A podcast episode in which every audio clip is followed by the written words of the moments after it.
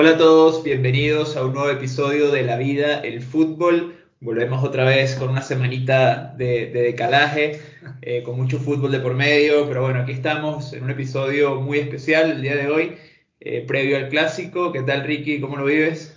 Hola Diego, bueno, como siempre, con mucha ansiedad previa al clásico y con la ansiedad de tener aquí cierto invitado. Vamos a ver cómo nos va. Hoy, como, como Ricky adelantaba, tenemos un capítulo especial. Tenemos nuestro primer invitado en la vida del fútbol, Francisco Pereiro. ¿Qué tal, Pancho? ¿Cómo estás? Nada, ¿qué tal? Primero decirles que agradecido por esta invitación. Tuve que dejar la competencia para venirme acá con, con los pioneros en, el, en la información deportiva y bueno, nada, a ver qué tal se nos da este primer capítulo. Bueno, nada, muchas gracias primero que todo por, por estar con nosotros. Eh, Pancho es nuestro experto merengue el día de hoy en este episodio de Clásico. Y además otra novedad en este episodio, estamos grabando por primera vez físicamente en vivo. O sea, estamos en la misma sala los tres. Igual algún clipcito ahí para los fanáticos en nuestras redes sociales eh, verán. Pero, pero bueno, sin más preámbulo, comenzamos a hablar un poco de fútbol. Claro que sí. Vamos. Eh, empezamos, si les parece, para comentar un poco lo que pasó en Europa. Eh, el, el, último capítulo lo hicimos antes de, de la Champions. Eh, bueno, el Madrid una remontada impresionante contra el PSG. Eh, una vez más. sí, no. A ver, fue, fue raro. Vimos el, eh, tuvimos la oportunidad de ver el juego juntos y parece que, no, no sé, algo tiene el PSG que se le va y algo tiene por el contrario, el Madrid, que le salen estas cosas, Benzema increíble, eh, gran fracaso pa pareciera el PSG con Messi, Neymar y Mbappé quedando fuera. Pero bueno, aplausos al Madrid que logró eh, solventar. Ahorita tendrá otro camino bastante difícil, pero bueno, felicitaciones, Francisco. Oye, la verdad es que contra todo pronóstico, creo yo. Había mucha gente que tenía ilusión, pero la realidad es que perder en París y tener que remontar acá en el Bernabéu cuando se empezó el juego perdiendo 1 a 0 se veía cuesta arriba.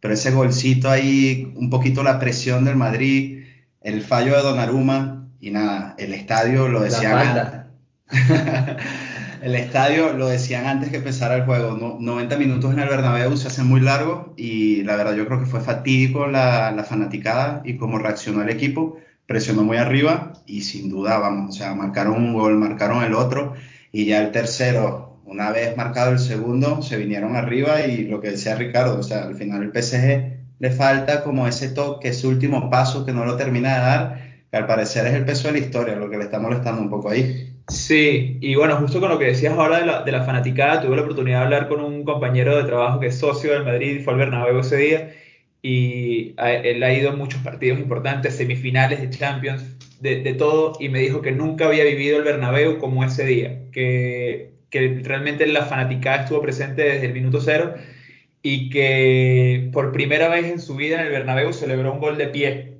que me pareció curioso, ¿no? Porque como, no, sobre todo que a veces he ido a partidos de fútbol en Latinoamérica y demás, claro. se vive mucho el partido de pie, aquí es un, un, poco más tranquilo, el Bernabéu suele ser un poco más tranquilo, es una, una afición bastante complicada, y el tercer gol lo vivió de pie y me dijo que bueno, que fue una experiencia bastante eh, peculiar y pues parte de eso, ¿no? El Bernabéu jugó con su afición, este, y el Madrid una vez más da la sensación de que siente, o sea, no importa quién se siente en el banquillo, tiene ese, esa cosa especial de equipo de, con mucha historia y que les da ese, ese envión para cerrar los juegos cuando se les pone cuesta arriba. Que sí. iban ya, perdón Ricardo, iban ya casi dos años que el Madrid no llenaba el Bernabéu y no recibían al equipo antes de empezar un partido.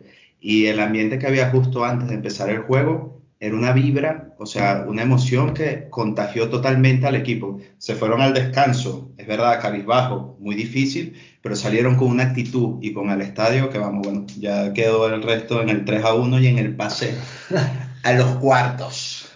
Yo creo que, que también poniendo un poco saltando a la vereda de, del PSG, eh, fue cuestión de juego porque fue un error que metió al Madrid y ahí, ahí sí se sintió nuevamente eh, la, la, afición en un partido que en lo, eh, en lo, particular, y creo que más o menos tenemos la, la misma opinión, eh, defensivamente daba la sensación de que el PSG no estaba bien.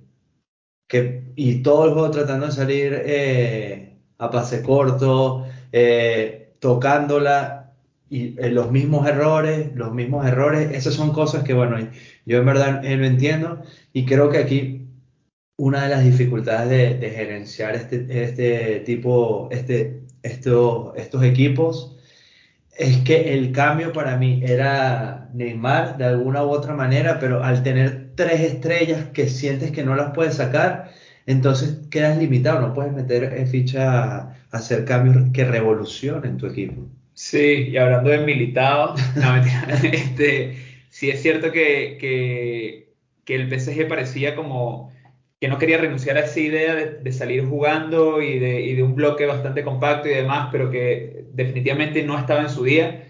Eh, no sé, Marquinhos me parece que jugó uno de sus peores partidos en los últimos no sé, meses, sí, vamos. Sí, no. Eh, también, obvio, juega mucho el rival. El, el, Madrid estaba presionando, a diferencia de cuando jugó en París, que más bien lo esperó, pero, pero lo comentábamos, ¿no? O sea, vamos, yo creo que ya la octava, el octavo error en salida sí. desde la línea defensiva, pues un pelotazo tampoco está de más. Este, y totalmente de acuerdo. Yo creo que Neymar era, era, el cambio. Neymar estaba en el primer tiempo igual aportó algo, eh, pero yo creo que jugó 35 minutos de gratis y también pesa mucho el nombre y la gestión del equipo. Bueno, demostraron los cerros déspotas que son los directores, los directivos del PSG al final del partido, entrando a la fuerza donde estaba el árbitro. Bueno, un desastre total y yo creo que eso es fiel reflejo de lo que es de lo que es complicado gestionar ese vestuario como entrenador, teniendo esa directiva también detrás que te, te, te pesa, vamos. Sí, sí, es muy difícil. Además de que, bueno, estuvo el ejemplo de con Tuchel, que creo que fue uno de los pocos entrenadores que ha no metido mano dura, sino eso, dirigir en función al rendimiento, pero entonces sacaba Mbappé, Mbappé cada vez que sacaba Mbappé le ponían caritas, esto se molestaba al otro, tal se va de, del PSG ganando prácticamente todo localmente, llegando hasta una final de Champions, lo votan, llega el Chelsea, es campeón. Creo que cuando tú sientes como, como directivo que tú eres el dueño de saber qué tienes que hacer o no, ahí, y es difícil, no sé, en, en la situación es sentir que bajo qué condiciones aceptas tú dirigir el, el PSG, no, no lo sé, es, es difícil desde afuera, pero bueno. Pues Tuchel es el entrenador que tiene más victorias en sus primeros 50 partidos de Champions disputados. Bueno, y, y, bueno, qué buen dato para introducir que va a ser el próximo rival de, del Real Madrid en, en, sí, ¿no? cuarto. Pues revancha. como revancha, pero pánico. Yo tengo pánico porque la temporada pasada el Chelsea fue una de las peores humillaciones futbolísticamente hablando que le han hecho al Real Madrid no se vio en el, en el, en el score. Pero ese 1 a 1 en el Bernabéu, bueno, no fue en el Bernabéu, fue en el, en el Di Stéfano. Uh -huh. Fue, vamos, o sea, el Madrid no pudo hacer absolutamente nada contra el Chelsea. Y el Chelsea es un equipo que se ha ido formando estructuralmente, es lo que se denomina un equipo de fútbol, o sea, que juega bien, quedó campeón de Champions, se tiene esa revancha, yo creo que el Madrid, actualmente el Madrid siempre es el Madrid, no sé si es el favorito, claramente yo creo que no es el favorito de, la, de ese enfrentamiento y tendrá que ser, vamos, igual que como el PSG, a ver qué depende de, históricamente de lo que trae, ¿sabes? Que al final es lo que le da como ese toque, pero ahorita, va a ser un partido muy complicado. Ahorita que tienen el condicionante, vamos a ver si influye o no de la situación que está viviendo el Chelsea por lo de Abramovich, eh, no va a haber público. Eh, no va a haber público ya seguro creo que prácticamente seguro porque eh, nuevamente es una fuente de ingreso. ¿Y si regalan las entradas? Hasta ahí no sé. se, la dejo ahí, sí, se la dejo ahí a Abramovich, a veces me sí, la, escucha. La cuestión es que como es una, es una fuente de ingresos y no tiene nuevo dueño, eh, por los momentos entonces no se pudiera gestionar las entradas. Si consiguen venderlo, pero al parecer creo que ya pasó el plazo. No sé si afectará o no a lo futbolístico las, eh, la eh, durante la semana estuve leyendo y después justo del sorteo que si se gestiona bien, capaz puede ser un aliciente y convertir al Chelsea en un equipo muy peligroso, porque ya es un equipo estructurado, pero tomar en cuenta esta situación nuevamente de bueno, vamos a aferrarnos, vamos otra vez a hacer la épica contra las condiciones que, bueno, lastimosamente nada tienen que ver con, con, el fútbol, pero bueno. Aquí, bueno, nada, ya tocamos el tema del capítulo anterior, pero justo, bueno, es el rival del, del, Madrid y va a estar un poco más adentrado con el tema de las sesiones y demás. Eh, qué loco, ¿no? O sea, todo lo que puede llegar a afectar y, y, justo me, me, enviabas unas declaraciones de, de Klopp que era un poco en línea de lo que hablábamos el otro día, este, y, y que, que, al final es, oye, todo el mundo sabía desde un principio de dónde venía el dinero de estos tipos y que pertenecían al, al, grupo oligarca ruso, pero nadie le interesó hasta ahora que sí interesa y entonces el perjudicado pues es un poco el, el aficionado, el futbolista, el cuerpo técnico, que están lejos de ser personas que realmente tienen alguna relación directa con el gobierno ruso y las cosas que está haciendo Putin. Entonces, eh, a mí me cuesta, sinceramente, como fanático del fútbol, no, esto, esto no quita para nada eh, pues las atrocidades que está haciendo el gobierno ruso, lo que sea, pero me cuesta ver cómo, cómo estas cosas pueden afectar a un, algo tan bonito como la Champions League y un, un, enfrentamiento tan, tan, tan divertido como puede ser el Real Madrid-Chelsea. Sí, sí. Y bueno, antes de escuchar tu opinión, eh, Francisco, que es eso, o sea, viene ahorita y compran el, Newcastle con, yo no voy a decir que son fondos 100% dudosos, pero bueno, o sea, son procedencias de, países que de alguna u otra manera hay una cierta duda, eh, también con el mismo PSG, o sea, vendes tu alma al diablo cuando te conviene, pero entonces cuando no te conviene es ahí donde haces una sentencia y ahorita lo sufre la fanaticada, pero el mismo club eh, eh, lo decía, pero en ese momento la fanaticada eh, lo que vio fue la posibilidad de que su equipo ganara. Claro. Entonces no, no, importó, no sé, es difícil, no sé cómo lo ve. El, propio Tuchel vi hace poco que le, vamos, o sea, normal, los, los periodistas le preguntaban sobre la situación y él mismo dijo, o sea, les agradezco que por favor no me sigan haciendo este tipo de preguntas porque al final yo soy el técnico de un equipo y todo lo ajeno a esto, o sea, la situación que puede tener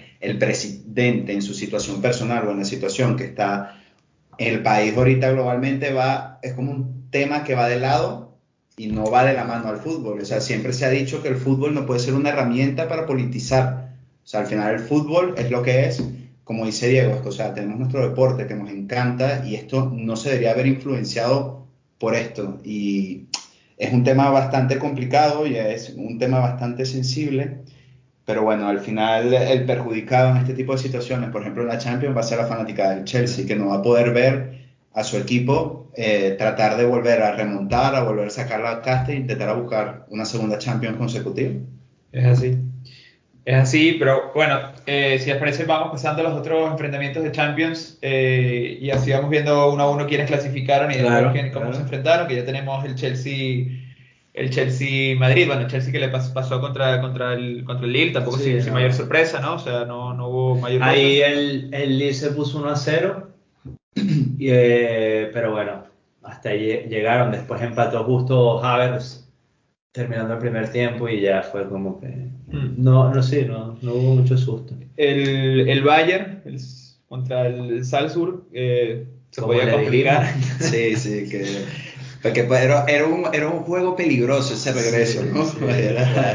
que el Bayern venía en una mala situación de liga y que ojo. Pues nada 7 a 1 le ganó el Bayern en la vuelta y nada obviamente pasó tranquilo tranquilamente los aplanó les pasó por encima y bueno, eh, le tocó uno de los rivales que lamentablemente, digo lamentablemente como, como velando por el fútbol español, pero de los fáciles, ¿no? En, el papel al menos, eh, el Villarreal. A mí me, a mí me el, Villarreal. Pasó una eliminatoria complicada en el papel contra la Juve. Supo sufrir en, el partido de, de vuelta. Bueno, terminó 3 a 0, pero ya el 2 y el 3 a 0 fue una situación finalizando el juego, la Juve un poco eh, eh, buscando tratar de empatar. Yo le pongo eh, una fichita al Villarreal, comienza en casa, me gusta cómo juega y con el plus, en serio, este tipo es un crack, Gerard Moreno volvió, va a estar. el poco tiempo que jugó contra la Juve hizo diferencia. No sé, me gusta el equipo, favorito el Bayern, pero no, no lo veo tan fácil como la gente dice de que, bueno, no, el Bayern le va a pasar por encima. Creo que el, el, el Villarreal lo, va a mantener la, la- eliminatoria eh, con suspenso hasta el final. Yo creo que el Bayern aplana y se lleva el Villarreal de por medio. Es que, coño, el Villarreal es un buen equipo, pero no es el perfil de equipo que complicaría al Bayern, según mi opinión. Creo que defensivamente no va a aguantar el poderío ofensivo del Bayern.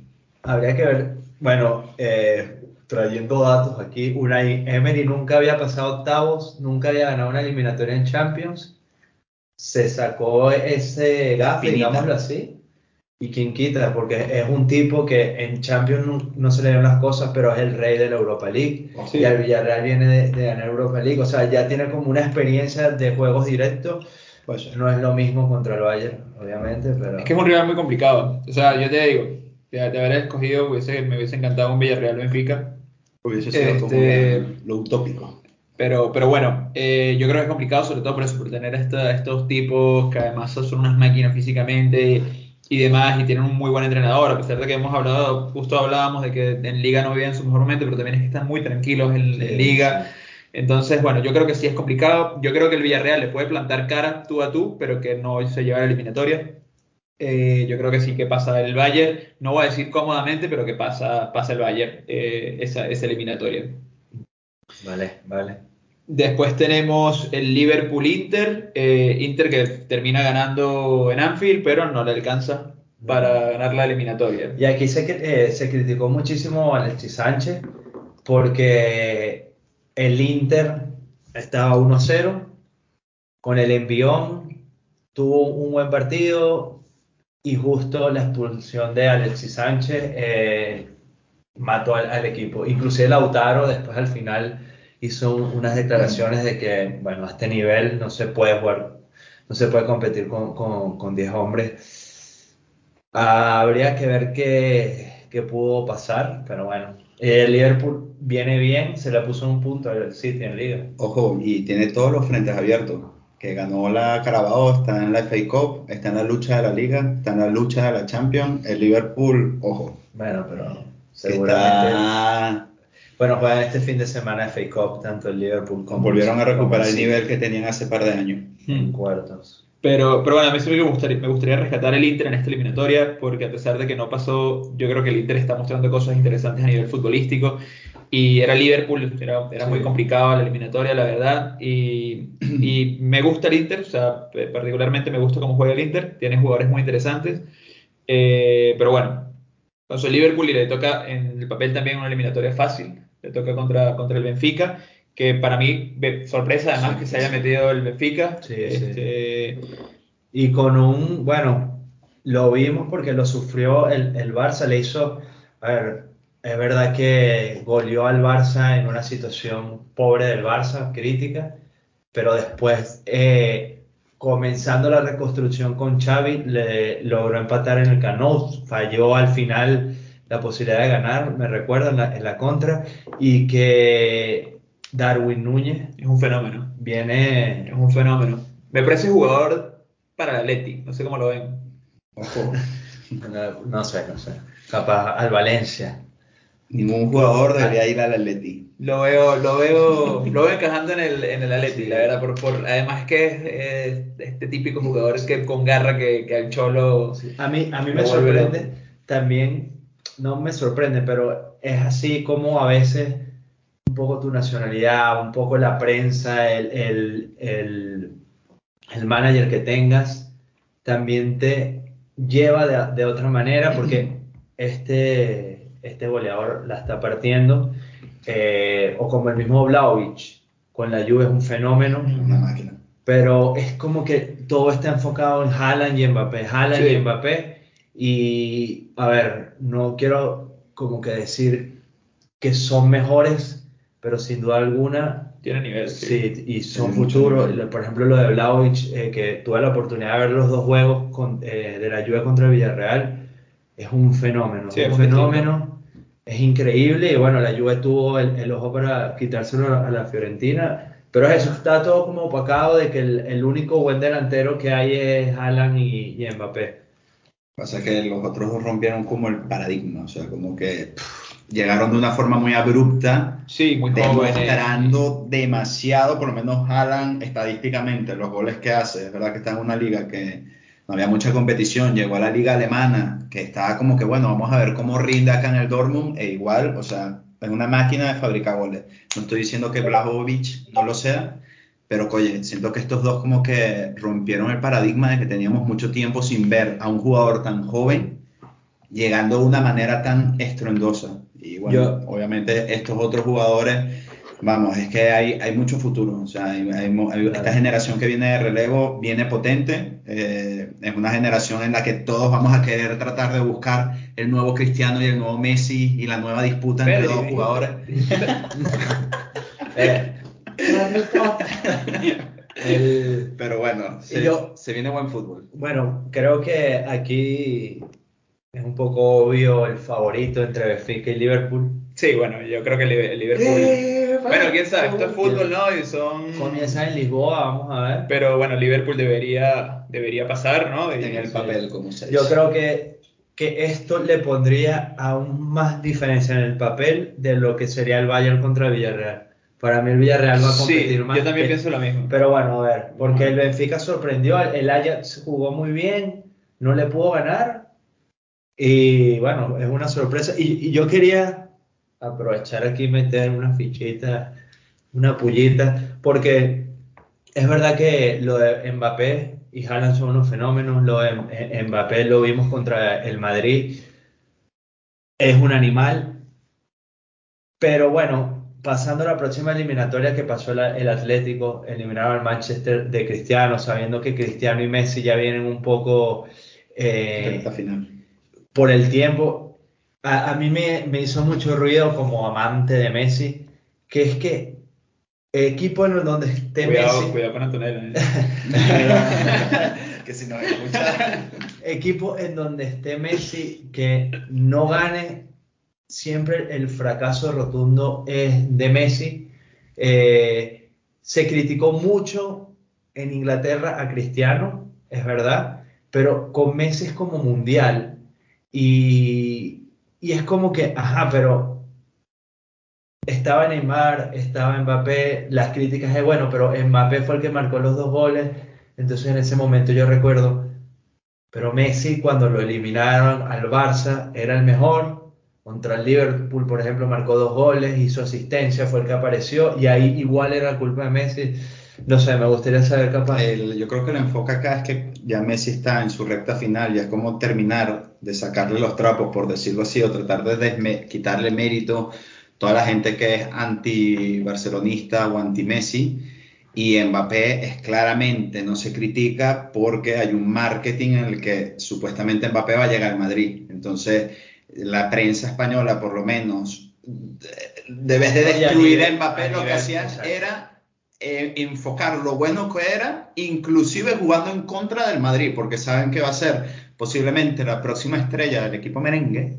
Dios, Dios lo quiera. ¿Y tú cómo, cómo, cómo, cómo ves eso? Como fanático eh, No, Madrid. eso, eso, eso está mal. O sea, al final es un jugador que claramente se puede alabar. Tú puedes hacer un cómputo de todo lo que hace durante toda la temporada y tratar de obviamente rescatar esos partidos que son los más decisivos. Que al final un jugador que sea muy bueno, que rinda mucho, pero que en el momento clave no aparezca, es como que siempre esa espinita que tratas de buscar en estos jugadores que son estrellas, que son claves, que son como que los que cambian, los mágicos, como fue Cristiano y Messi en su momento, que siempre que se necesitaban aparecían, se lanzaban el equipo al hombro y hacían que el equipo, vamos, Pero, llegara y- más allá.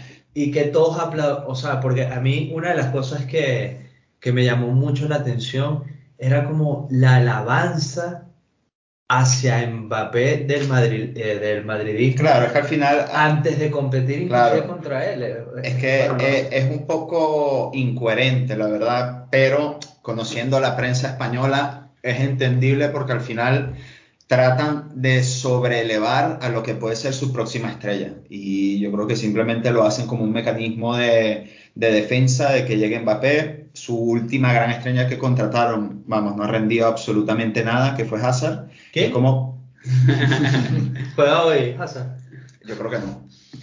A ver, Si sigue la pauta Carleto, yo creo que Eden no jugará. Yo creo que, que al final, una vez más, y, y lo he dicho varias veces, para mí esto lo que hace en realidad es demostrar quién es el más grande otra vez. Ah. O sea, porque para mí el hecho de que todos los focos de una derrota estén en un jugador es simplemente porque realmente todo el mundo lo reconoce como que el más grande y hay un tema de morbo también en nuestra cultura y sobre todo en, la prensa que consumimos nosotros, eh, pues lo vemos más, como, más intensamente, pero hay un morbo en querer resaltar como es- es- esta parte negativa de, de no sé si, no sé si llamarlo envidia, no sé si llamarlo qué exactamente, pero yo creo que justamente esto lo que hace es resaltar que Messi es o, o ha sido el mejor jugador del mundo durante tanto tiempo y como que cierta satisfacción por parte de, de- de un sector de la prensa, de un sector de la fanaticada, que le, le da un morbo o le hace sentir bien el verlo Claro. fracasar. Es un poco eh, raro, pero, pero bueno, eh, yo, yo sinceramente, a mi, a mi parecer, es como que justo lo que demuestra eso es que es el mejor. Sí, y bueno, justo ahorita jugaba Mónaco PSG, ganó Mónaco 3 a 0. No jugó Messi, sí jugó Mbappé, sí jugó Neymar. O sea, es un equipo que lastimosamente creo que no se gestionó bien y su objetivo era la Champions y, pareciera que ya no está la motivación. Y se ve, conociendo los personajes, quedaron tocados. O sea, quedaron Sí. tocados. Ahorita, Sí. ahorita el vestuario debe estar, que deben haber jugadores que ni siquiera pueden hablar con otros, debe haber una situación interna Te bastante... llegó la... Sí, me llegó la información desde, desde mi contacto, y, pero bueno, eso se, se veía venir. Inclusive leí que el jeque estaba tratando de ver si, se, si salía Neymar el año que viene, pero bueno, es una situación un tanto complicada y al final el PSG yo creo que tiene que tirar un poco de sus jugadores jóvenes, tratar de ir compactando, formando un equipo e ir incluyendo estrellas como ha hecho el Madrid en su momento, que, que realcen como que esa calidad y que guíen a jugadores que formen un equipo, más que tratar de simplemente meter jugadores élite y ya está. A ver si lo logra, a ver si lo logra. Pero bueno, nos faltaría entonces el último cruce de, de cuartos, que sería Atlético de Madrid eh, Sí. City. El City que mató la eliminatoria en el partido de ida, 5 a Sí. 0 contra el Sporting, en la vuelta fue solo un trámite. Eh, y el Atleti, como comentabas ahora Ricky, que o sea, que te dejó fuera el United en Old Trafford, ganando 1 a 0, este, le salió todo al Cholo una vez más. Este, Y bueno, eh, Sí. dejó, dejó en el banco a Angelito Correa, luego lo metió, es cierto, Sí. pero bueno. eh, La arriesgó. A ver, eh, Griezmann jugó muy bien. sí, jugó muy bien. Joao también jugó bien. Sí, Joao también. Joao viene jugando muy bien. Se está soltando. Yo, a ver, capaz lo- los resultados eh, nos, eh, nos callan un poco, pero creo que la línea que siempre hemos tomado, que varias personas, nuestro público nos, nos han mandado mensajes, es que no es que estemos en contra del Cholo, sino que sentimos que el Cholo, por su búsqueda de seguir en su mismo plan, ha desaprovechado el, el talento. Eso es. Para mí ha reajustado un poquito, pero, o sea, Correa viene jugando muy bien, entonces queda sentado. Después metes a Joao, lo, eh, lo cambia. O sea, creo que tienes mucho para gestionar, pero bueno, eh, es alguien que se aferra a lo mismo, a defender, a defender, y te sale una, una contra, eh, viene levantando el Atleti, eh, rival mega complicado. Ojo Sí, que complicado. yo creo que el favorito, claramente, como siempre, es el Manchester City, está- porque juega muy bien, pero el Atlético del Cholo es literal el equipo, la modalidad de juego que más puede perjudicar a un equipo del Pep Guardiola. Bueno, yo Así digo que, hoy, el ojo, City ojo. se lo limpia en el Yo de creo ida. que el City debería ganar, pero son todos, el de- todos los años el City en su enfrentamiento es el favorito y va a golear y va a ganar. Y lamentablemente siempre hay un momento que pum, tropieza. Y yo creo que el Atlético, ojo, Sí, puede ser, ya Ojo, lo hizo que lo puede complicar. el otro Atleti, ¿no? Pero ya lo hizo cuando el Pep estaba en el Bayern, ¿no? Sí, pero esos son Sí. nuevamente de los juegos que te pasan una o dos veces en la vida. Sí, Porque pero- juego, Pero bueno, que, que puede Y también el otro Atleti. eh, o sea, Sí, yo sí. creo que, que es distinto la defensa de, de este Atleti. O sea, ha venido, es cierto que ha venido mejor, no sé qué, pero sigue generando bastantes dudas. Eh, el Cholo ha, mm, también ha sacado a relucir a, a Renan Lodi, que bueno, Sí. está jugando muy bien y él es lateral y tal. eh, pero es, es el Cholo. Y el Cholo terminó metiendo en el, de cuando faltaban 15 minutos a, a Felipe, que Sí. ha tenido una temporada terrible, pero es el defensa que tiene para cerrar. Vamos, que yo sinceramente creo que el City, el City gana eh, la eliminatoria, pero estoy con Pancho en que si un equipo se lo puede complicar puede ser el Atleti y el Cholo. No creo que vaya a barrer el, el- City. Me gustaría, porque como amante del fútbol me gusta más el fútbol que practica el City que el que practica el Atleti, pero, pero vamos a ver, va a estar interesante. Hay cruces interesantes en esta. Yo creo que, bueno, ya no sé si ya viene terminando lo, lo de la Champions, pero recordar para los que no sepan, ya los cruces de semifinales ya están establecidos. O sea que la eliminatoria entre el Valle y el Villarreal, el que gane va contra Liverpool o Benfica. Y Real Madrid-Chelsea iría contra City Atlético. O sea que tenemos ya unas semifinales y una posible final, vamos, bastante gustosa. Lastimosamente solo va a quedar un, un español en semis. El Villarreal. El Villarreal. Pero, o sea, vamos, vamos a ver. Va a estar complicado y Nada, para, para pasar rápidamente y después ir al plato fuerte de la jornada, eh, en Europa League, por hablar rápidamente de- de- del Barça, eh, pasó una eliminatoria que en el papel parecía más, más sencilla, se complicó bastante, pero bueno, la sacó adelante el Barça, eh, ganó, ganó, tuvo que remontar, le tocó remontar en, en- en Turquía, un- bueno, el típico mítico infierno turco, este lo sacó, lo sacó adelante y se mete, se mete en cuartos de final. eh, y Sí. hay rivales interesantes, la Sí. verdad. O sea, no, sabemos Sí. que la Europa no es el, es, la- es como la segunda Europa, pero, Pero igual este, yo creo que este año en la Europa League hay como una diversidad que no había en otras. O sea, otros años estaban como que los siempre que estaban ahí presentes en la Europa League y este año es como que hay como una nueva plantilla de Sí. equipos. Entonces es como una situación que siento en la que todos van a darlo todo para intentar sacarse su copa y siento que puede estar bastante interesante. sí, al, al Barça le tocó contra el Eintracht de Frankfurt. Mm. Eh, el equipo que eliminó al Betis, lastimosamente solo quedó el, el, el Barça. de los españoles. Sí, eliminó al Betis en el 121, para mí un error de- del arquero, después de que el Betis había empatado en el 91 con el gol del Panda, eh, dolió.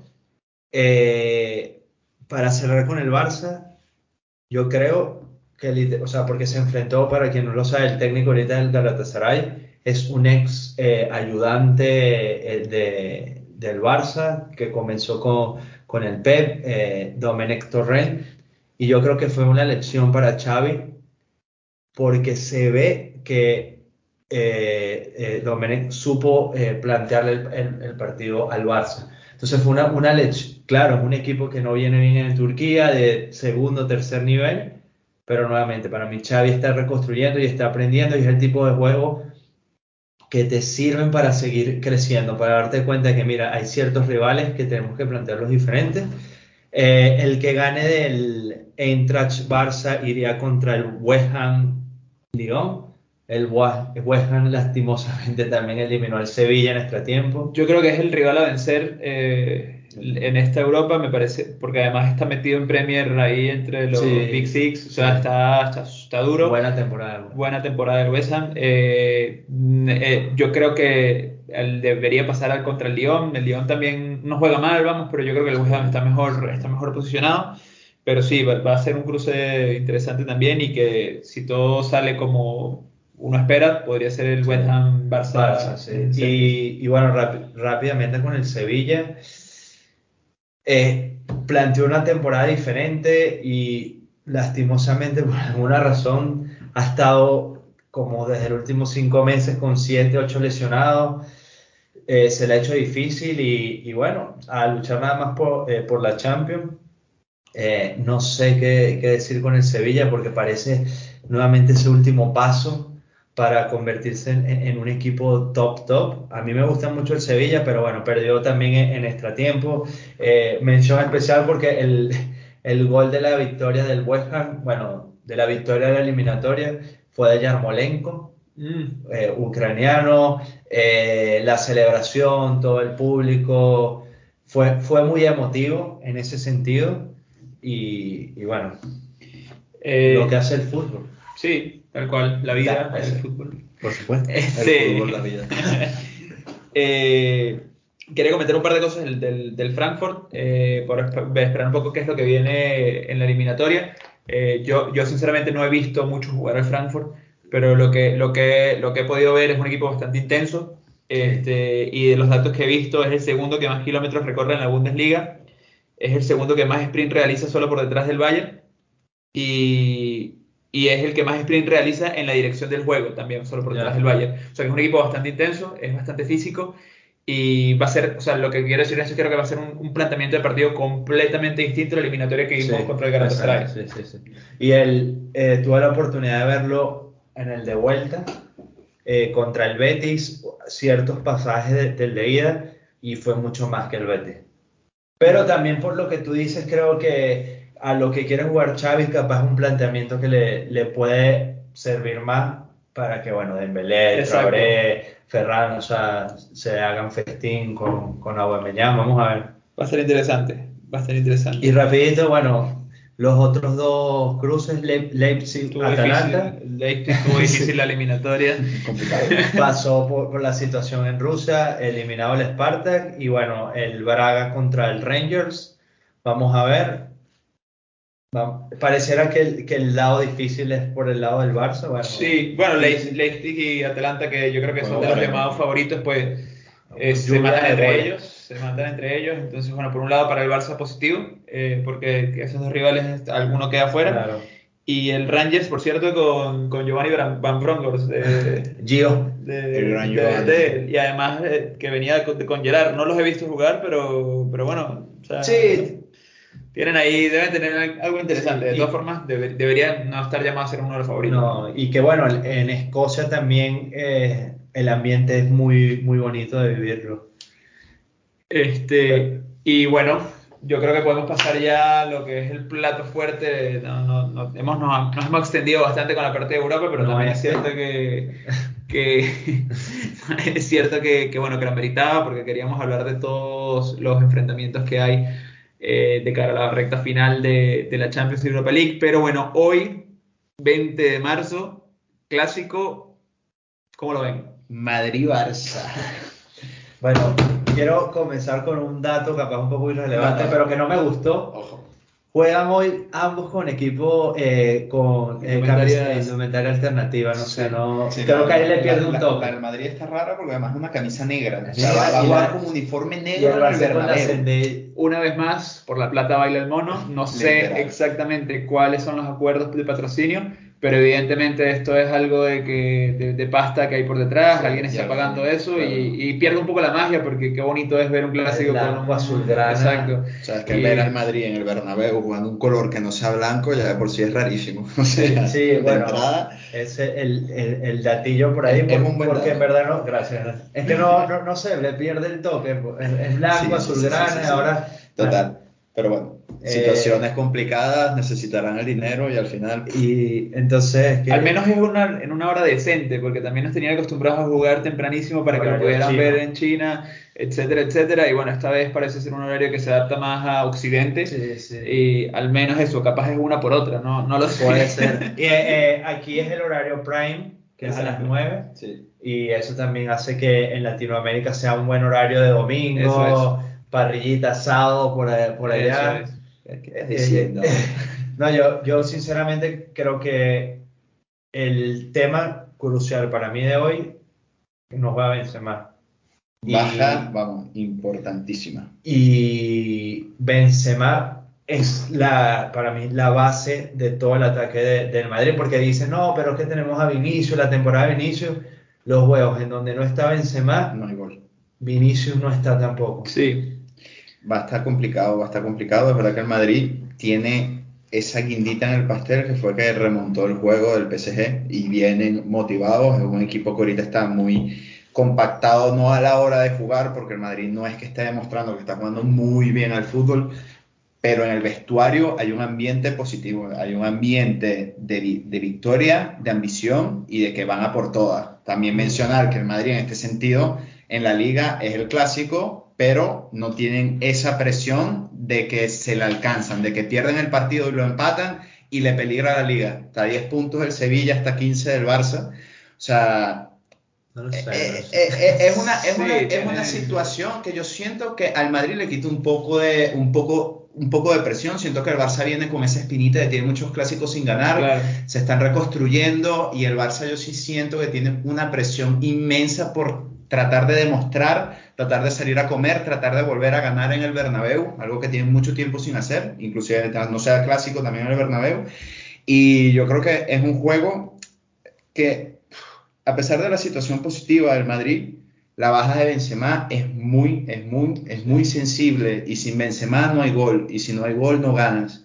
O sea, yo creo que va a ser un juego muy complicado, sobre todo porque el Barcelona, más que jugar bien, Xavi está haciendo muy, o sea, está haciendo como una buena estructura de equipo. Yo siento que el Barça va, vamos, ha ido creciendo exponencialmente, claro, comparándolo con un Barça a principios de temporada que era muy precario. Entonces, lo que hace ahora hace, o sea, demuestra que hay demasiada diferencia a lo que hacía antes y sobre todo es porque se le están dando los resultados, algo que no le pasaba antes, o sea, Eso están es. ganando. Entonces, va a ser, yo creo que va a ser un clásico muy bonito, pero pff, complicado. Sí, Ah. yo creo que te- había- hacía tiempo que, bueno, uno- uno- unos cuantos meses que el Barça viene en una, una situación futbolística muy complicada y llegar al- a este clásico con la sensación de que el Barça puede ganarlo, en el- en el- o sea, ya, ya es como que algo positivo en realidad para, para el equipo. Eh, creo que concuerdo con ustedes completamente, Benzema es una baja muy sensible para este Real Madrid. Eh, sin embargo, va a ser un partido muy complicado porque yo creo que también este envión anímico que tiene el Madrid y la base de lo que es, a mí, yo estoy completamente sorprendido con lo- la dupla Alaba-Militao. Sí, sí. Son unos, Impresionante. unos animales, o sea, es impresionante cómo juega. Lo de Modric, que a la edad que tiene es impresionante. Va a ser un partido complicado. Eh, Carleto ha rotado un poco eh, en, los últimos, en los últimos juegos, entonces pues yo, yo veo, veo bien al Madrid, pero es eso, o sea, lo que, la sensación de que el Barça puede llegar a ganar ya es algo Sí, que es sí. como positivo para Can Barça, pues.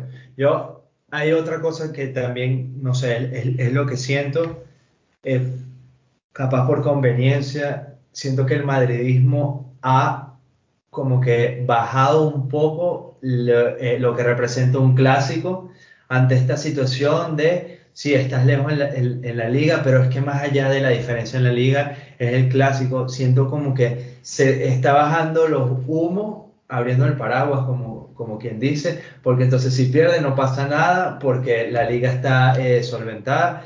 Y lo otro, yo creo que, que bueno, hablando con, con personas que son aficionadas al Barcelona, yo paso eh, la liga como tal, pensar, descontar 15, 15 puntos con, con la diferencia que hay, para mí, verlo así es imposible. Creo que el planteamiento del, eh, del Barcelona pasaría por ganar hoy, tiene un juego eh, menos que, que el Madrid y aspirar a que en las próximas dos jornadas el Madrid se tropiece. La semana que viene eh, juega contra el Celta en Balaídos. Juego complicado porque ahí podrías tener eh, la sensación de estar 9-6 puntos y ahí creo que se arma otra, otra liga. Y para mí creo que también el Madrid eh, busca como que evitar cualquier tipo de, resurgimiento de sus Está haciendo damage control. O sea, yo Claro. creo que está haciendo un tema Si de. pierdes, no pasa- Exacto, no pasa no pasa nada. nada. Y, y- y seguimos, seguimos jugando, y ya está. Y tenemos la liga ahí a tiro. El Sevilla ha pinchado Sí, en no, liga. no te da la sensación que el Sevilla le compita. Capaz, si hoy pincha el Madrid, gana el Sevilla, se pone a 7, pero con lo que dijimos no. Sí, pareciera que no, Sí. no le da, pero. Quedan bueno, enfrentamientos directos también. Creo Sí. que el tema de la liga, lo complicado es que quedan 10 jornadas, 11 para el Barça. Y 10 jornadas son 30 puntos. O sea, es recortar la mitad de las jornadas. O sea, que es verdad todo lo que ustedes dicen, pero yo siento que es lo corto que queda de la liga. Además, estamos quitándole el como que la participación del Sevilla y el Atlético que están metidos ahí, inclusive el Betis, o sea que yo creo que al final todos van a perder puntos. Entonces, como hay Sí. una diferencia relativamente estable que vamos de un momento a otro se puede acortar y se puede complicar, yo en lo particular siento que lo que tiene el Madrid es suficiente a este punto antes del clásico para ganar la liga. Esto no quiere decir que estoy No, no. diciendo que ya la tiene asegurada, no, estoy sino que simplemente siento que lo que tiene, la diferencia que tiene, además que siento que es un Madrid que por más que sea, lo que tiene que hacer es lo que ha venido haciendo, o sea, tratar de sacar esos jueguitos complicados, estadios difíciles que no son directamente enfrentamiento directo, y yo creo que con esas victorias le dará para ganar la liga, pero bueno, o sea, al final es fútbol. Yo estoy, yo estoy de acuerdo y por eso digo que creo que eh, pasa es por cambiar un poco la perspectiva de no decir, ah, tienes que descontar 15 puntos, sino como que tu objetivo es visualizar que de aquí a dos jornadas estés por menos de 9 puntos. ¿Por qué? Porque ahí ya es una presión añadida de juegas, te quedas a jugar también contra el Atleti, te quedas a jugar contra el Sevilla, vienes a jugar Champions. O sea, si como tú lo dices, no hay sentido, no va a pasar. Pero si yo lo visualizo, eh, mira, ganamos hoy, nos ponemos a 12. Eh, hay un juego pendiente, podemos estar a 9. Quiere decir que de aquí a dos semanas el Madrid solo tendría que pinchar una vez porque estás asumiendo el compromiso de ganar tú hoy. Entonces, de, en un par de juegos que el Madrid pinche, te da otro panorama diferente. Sí, Ya.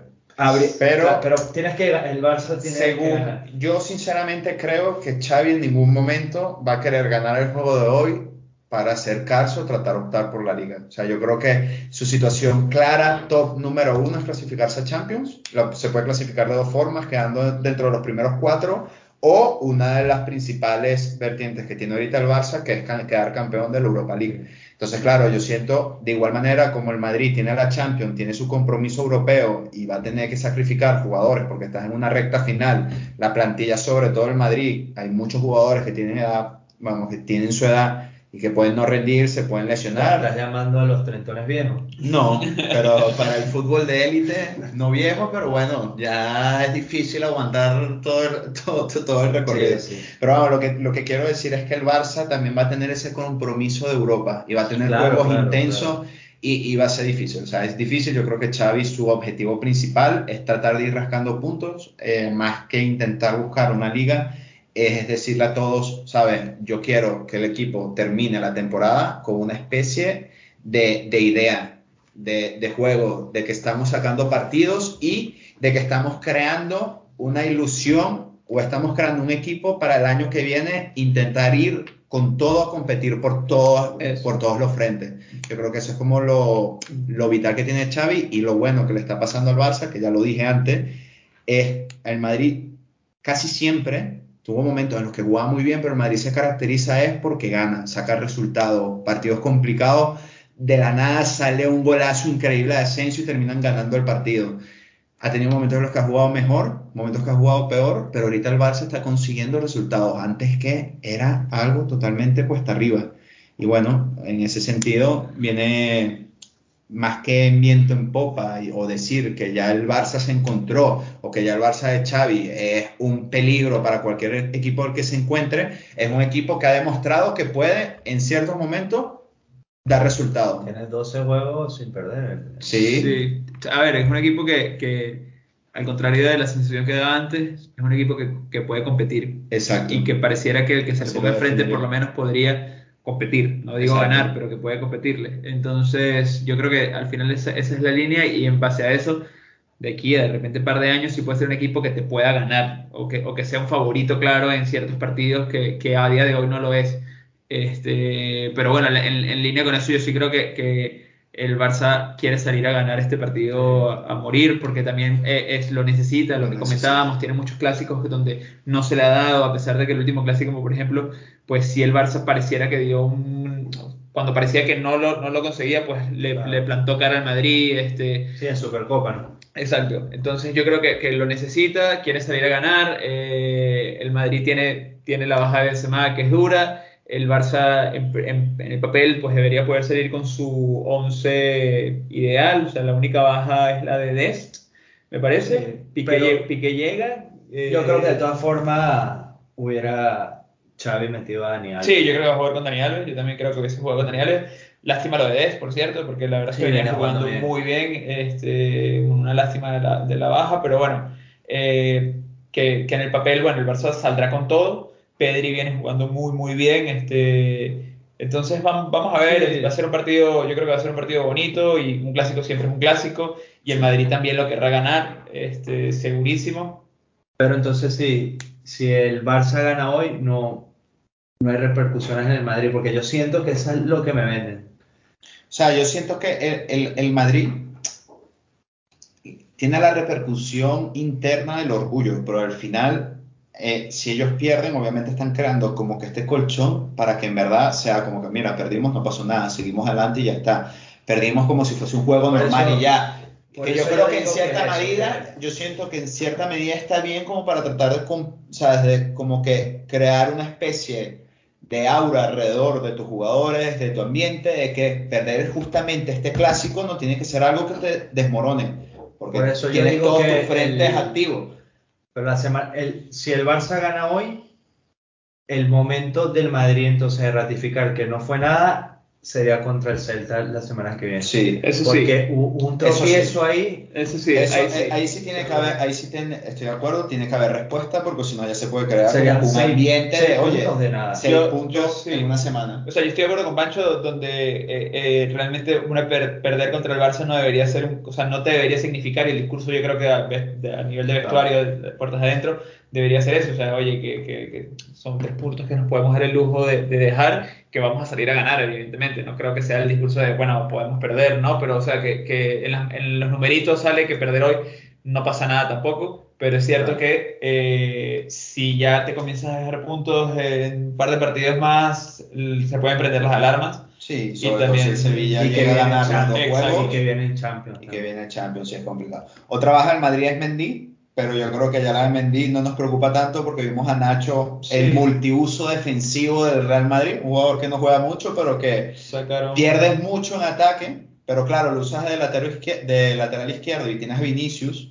y en teoría Vinicius te trata de compensar esa salida que te deja dar Nacho. Pero defensivamente siento que es un defensor que está bien, se vio bien contra el PSG, que era un juego que le exigía bastante. Yo creo que por eso no se ha hablado mucho de él. Y otra cosa que da por el Madrid, que vi una posible alineación, en vez de un falso 9, salí con un 4-4-2, sumando a Valverde. O sea que eso te podría hablar del Madrid, tratar de buscar control en la media y simplemente frenar al Barça. Como decir, ¿sabes? Si, si yo empato, si yo, Casemiro, Modric, Cross y Valverde. Es verdad que muchas veces usan a Valverde y se va de extremo. Con Rodrigo y Vinicius. o- Rodrigo y Vinicius. Muchas veces se va Valverde de extremo, pero, o sea, puede ser más un 4-4-2, tratar de, de aguantar la media y si llegase a salir así, es una respuesta clara de que quiero controlar el partido, me da igual si empato, quiero frenar al Barça y si en algún momento tengo opción de contra y hace un gol, genial, hago gol. que él, sí, que las, las podrá tener seguro también, porque el Barça también pues, Sí. a veces arriesga mucho y da muchos espacios, el- es el fútbol que, que juega. Eh, pero bueno, va, va a ser interesante. Yo creo que el Barça no va a tener muchas sorpresas, o sea, va a salir seguramente con Araujo y Piqué de Sí, centrales, con Alves de un lado, Alba del otro, Busquets será titular segurísimo, Sí. eh, Pedri y Frankie. Y arriba es donde más pudiese haber alguna sorpresa, pero yo creo que va a jugar con Ferran, Auba y Dembélé, me parece. Sorpresa Sí. es el jugador desacreditado, bueno, obviamente eran por problemas internos en el Arsenal, Arteta, se sabe que Pierre es un jugador que le gusta un poco la fiesta, se habla de la conducta que no era la mejor, pero un jugador que está totalmente acabado y, o sea, su relación de juego jugado y goles, impresionante, Sí, o sea, un jugador que sí. se ve que está conectando a la gente de arriba, Yo- que hacía falta. Yo, eh, mi duda sería si mete a Gaby también. Yo también pensé, pero yo no, Pero creo, no no sé. creo que lo haga. Sinceramente, yo creo que va a seguir con Pedri, Busquets y Frankie. Sí. Pero, pero si metes a Gaby, sentarías a Frankie. Entonces, O que a veces se lanza el Gaby de extremo. Gaby de no extremo creo. puede ser también. No sé. Gaby, mucha intensidad, siempre Sí. juega como un poco revolucionado, Sí, un par de revoluciones de más, pero bueno. En un juego así falta.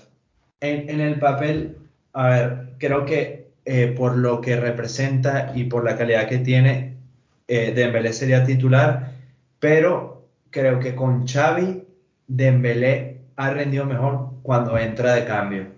Entonces ahí, nuevamente, por eso digo, creo que eh, por la calidad y esperando eh, que salga bien, lo pondría de titular, pero si me baso en, en su rendimiento, pondría a, a Dama de titular y que eh, Dembélé cambie el juego eh, Puede de ser, yo creo que sería.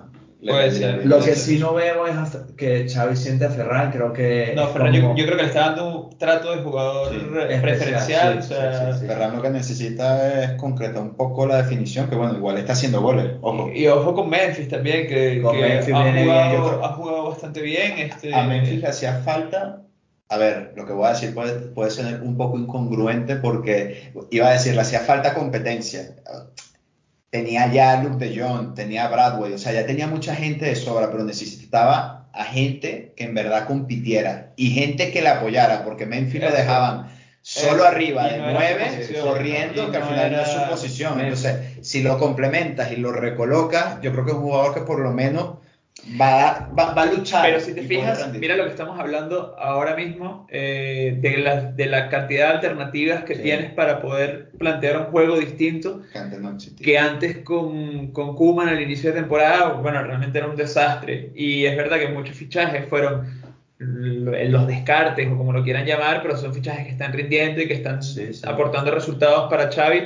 Y bueno, yo creo que por ahí también pasa eh, esta buena, bu- buena racha que lleva el Barça de tantos partidos sin perder, porque de alguna forma en verano lograron reforzarse bien. Eh, perdón, en invierno lograron reforzarse bien en puestos que eran claves. Este, Yo, yo creo que nuevamente se apunta a el, no, es que Koeman no tenía esto. A ver, Koeman tenía a Messi y tenía a Griezmann. Y el equipo llegó porque en algún momento se dijo, se puede con todo. Y en ese momento se, eh, se eh, derrumbó. Volvieron a comenzar. Es verdad que se le va Messi, eh, se le va Griezmann, pero el equipo no, no andaba. Y ahorita ves que el equipo te funcionaron, como dices tú, lo- los refuerzos, pero los que ya estaban subieron muchísimo su nivel. También. La presión que está haciendo el Barça, la presión alta y mantener la intensidad es algo que con Kuma no se lograba. ¿no? Sí. Parecía que el equipo no, no podía con, eh, con su. Y la diferencia con, ahorita con el Madrid, que eh, es una rotación, al parecer, que maneja Angelotti de 14 jugadores nada más. Sí. Donde hay otros que, Sí, no cuentan. A ver, siempre lo, lo que hemos hablado es que no se le da oportu- oportunidad a esos jugadores, pero yo creo que ya pasó Zidane, o sea, Bailey Hazard, eh, pasó Carleto, nada. yo creo que al final es como la situación de Ricky Puig, Puig, o como quieran decir, o sea, algo tiene que tener el jugador o no tener el jugador, algo con actitud, con los entrenamientos, algo tiene que haber rendimiento para que los jugadores no aparezcan ni no cuenten con ellos, porque al final es complicado, es complicado. Y también cuando ya encuentras una sinergia con los que sueles poner, es verdad que tienes que tener recambio, porque si no, no te va a dar para jugar Europa y la Liga. Pero es que si no te responden, ya llega un momento que, que es complicado seguir contando con ellos. Por suerte, el Madrid, claro, digo por suerte, como que desmerita, o sea, quitando mérito a todos estos jugadores, en verano va a haber una lista grande que se va a ir, que en su momento lo dieron todo y le dieron al Madrid muchísimo, pero ya hay que pasar página. Y eh, también va a haber una especie de reestructuración del Madrid, porque por más que sea, si se salen cinco, ya no están jugando con lo que dice Ricardo, Claro, juega con van a salir 14 cinco que no juegan. que no juegan, claro, pero la idea es buscar algún tipo de recambio para tratar de ampliar un poco Sí, la plantilla. Mbappé y Haaland.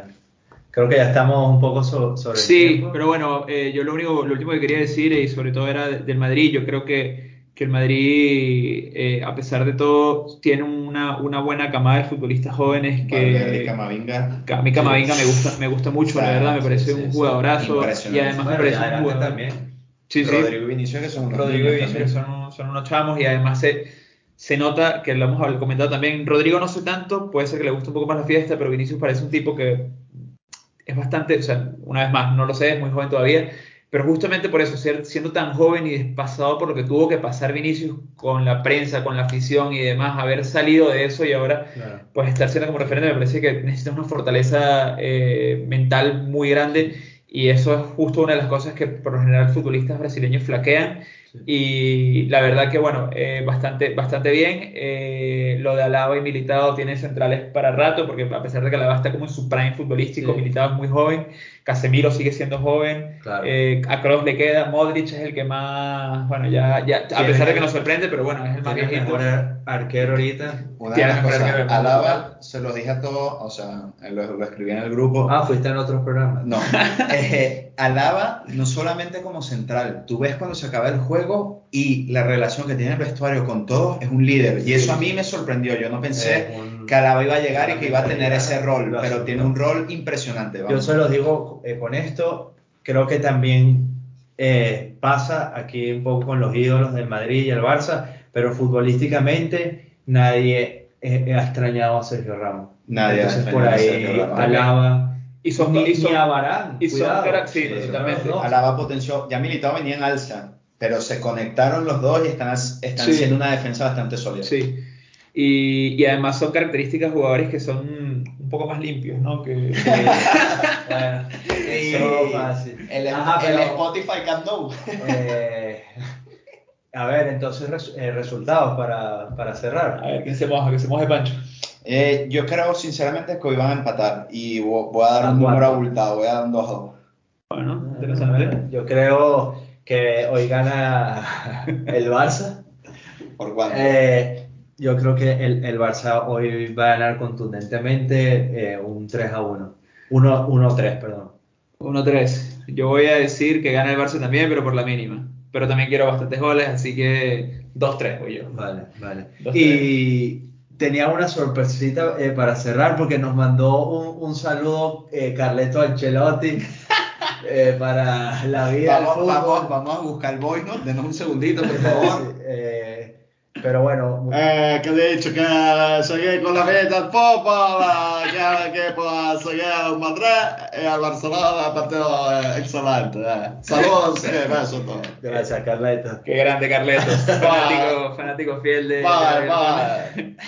Este, y bueno, nada, ya para cerrar, ahora sí definitivo, viene para un FIFA. eh, bueno, eh, justo en un momento donde el Barça venía bien también, esperemos que eso pues no lo, afecte y demás. eh, también lesiones que puedan venir. Este, pero quería comentar, a Venezuela-Argentina, en Buenos Aires, en la bombonera, le prohibieron la entrada a los fanáticos venezolanos con banderas, con, con camiseta de la Vinotinto, con, pueden comprar entradas, pero no pueden llevar nada alusivo a la selección.